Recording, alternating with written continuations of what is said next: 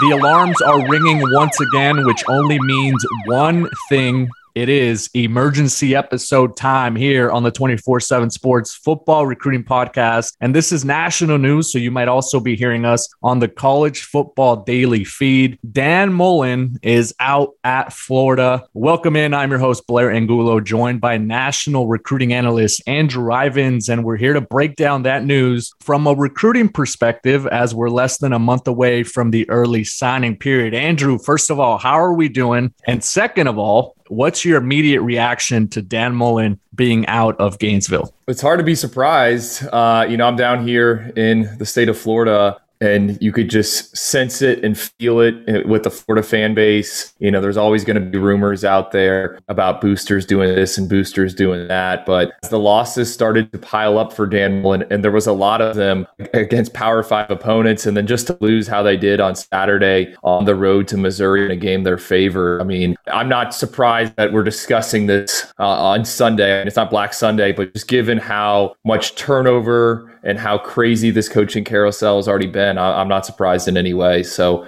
I, I would say expected maybe is the word, uh, given given that result against Missouri. Yeah, and, and I think you know he had he had left or he had dismissed a, a couple of assistants right earlier, uh, some fall guys, and you have to kind of make some of those changes to to show that hey, whatever results are happening on the field are unacceptable. But off the field, you know Florida's been struggling a bit as well. You know, we we we discussed this on this podcast feed numerous times. A top 25 class nationally and, and obviously it's Florida, so the standard is a little bit higher and, and when you look at their SEC ranking in the recruiting rankings, they're, they're number nine. And I don't think that's going to be good enough, not only because you're not winning on the field, but then you're not bringing in the quality of talent that's going to be able to keep you hovering in that range with some of the pro- some of the other teams that are stacking high caliber prospect after high caliber prospect. Well, Blair, you bring up kind of a good point, and I, you know, I was just reading. I, I wouldn't call it an article, but it was someone I compiled a bunch of national takes just kind of on Florida's decision to part ways with Dan Mullen or, or fire him or however you want to phrase it. Uh, and there's a lot of people questioning it. You know, Dan took Florida to multiple New Year's Six games. Dan Mullen uh, is a pretty good coach, and all of a sudden he has one bad year, uh, and now they're pulling the plug on him. And you know,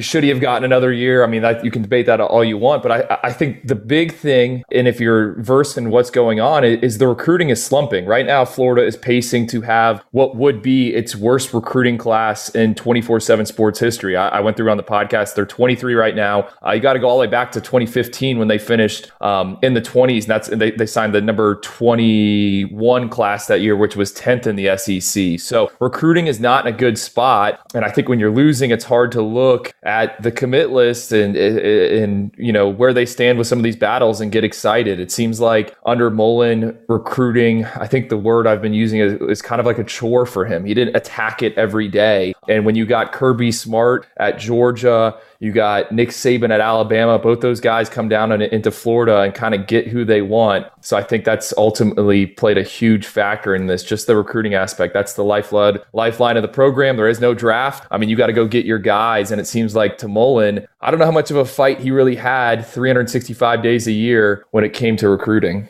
It was a complete chore. Remember, they asked him in that press conference, and he didn't want to talk recruiting during the season. But it, you know, it, it isn't like he could talk well about what's happening on the field either. If I was him, I'd change the subject right away into recruiting because I, would rather take those questions than take the questions that you know the kind of what we were seeing them and how things were unfolding for them on the field. Obviously, another big loss for them this past weekend against Missouri, and, and that was kind of the final nail in the coffin. Now, you know, I think the timing of this is really really significant and I think that's what would give Florida fans maybe some optimism is that they did move when they moved. I mentioned earlier, less than a month ago until the early signing period, which kicks off December 15th. A number of other high profile job openings. You know, we can clump USC in there, we can put LSU in there. Um, there are some, you know, middle of the road type of openings like a like a Washington, and, and that could be an interesting, um, you know, development depending on how that Pac 12 North school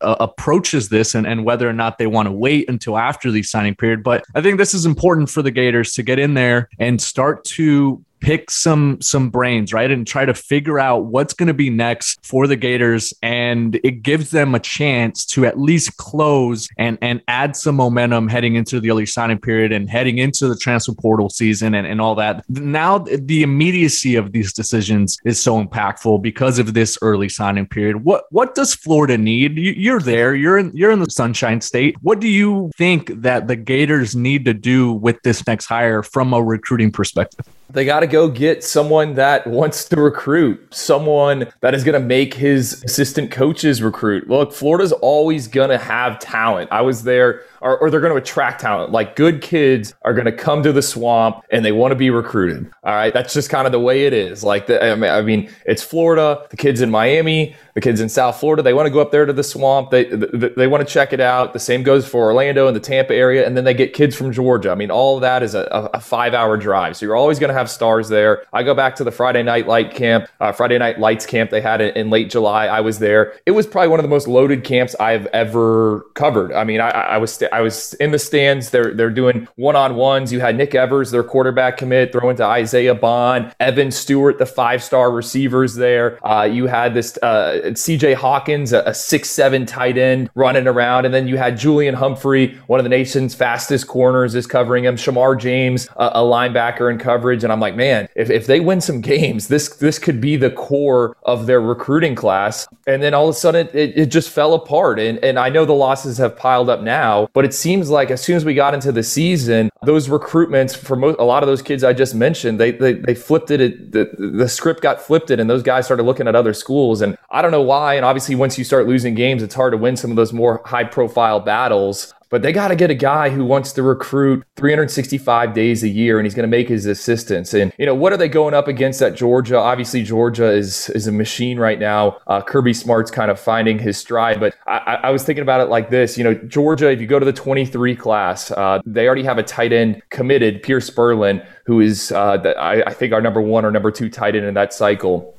I started going through our, our, our, 2023 rankings and I looked at the next 10 tight ends uh, or so, and already five or six of them have visited Georgia. Uh, and that's because Kirby puts pressure on his assistant coaches. Like, you have to recruit. If you're going to come work for me, you have to recruit. And on, on the flip side, like, I don't even know if Florida knows who their number one target, tight end target is in the 23 cycle. So I think you got to get a guy at the top that likes to recruit, wants to recruit, uh, and someone that's going to be able to go head to head eventually with Nick Saban and, and Kirby Smart. Yeah, lifeblood of the program. Obviously, recruiting is so pivotal, and the standard is different. 23 in the country, right? And we're we're talking about a, a program that's actually recruiting decently from a national perspective. Uh, only 13 commitments, and to have a, an average rating uh, of a really low four star prospect is is pretty good. But obviously, the standard is just completely different with Florida, and, and they're making this move to try to get ahead of it and, and maybe you know try to fend off some some some of these other teams that might be trying to poach or, or to get a, a different type of, of, of energy there in Gainesville. So Florida uh, makes a decision. Dan Mullen is out, and it's going to be interesting to see what happens next with that hire and and what that could mean for recruiting because uh, there is uh, obviously kind of a,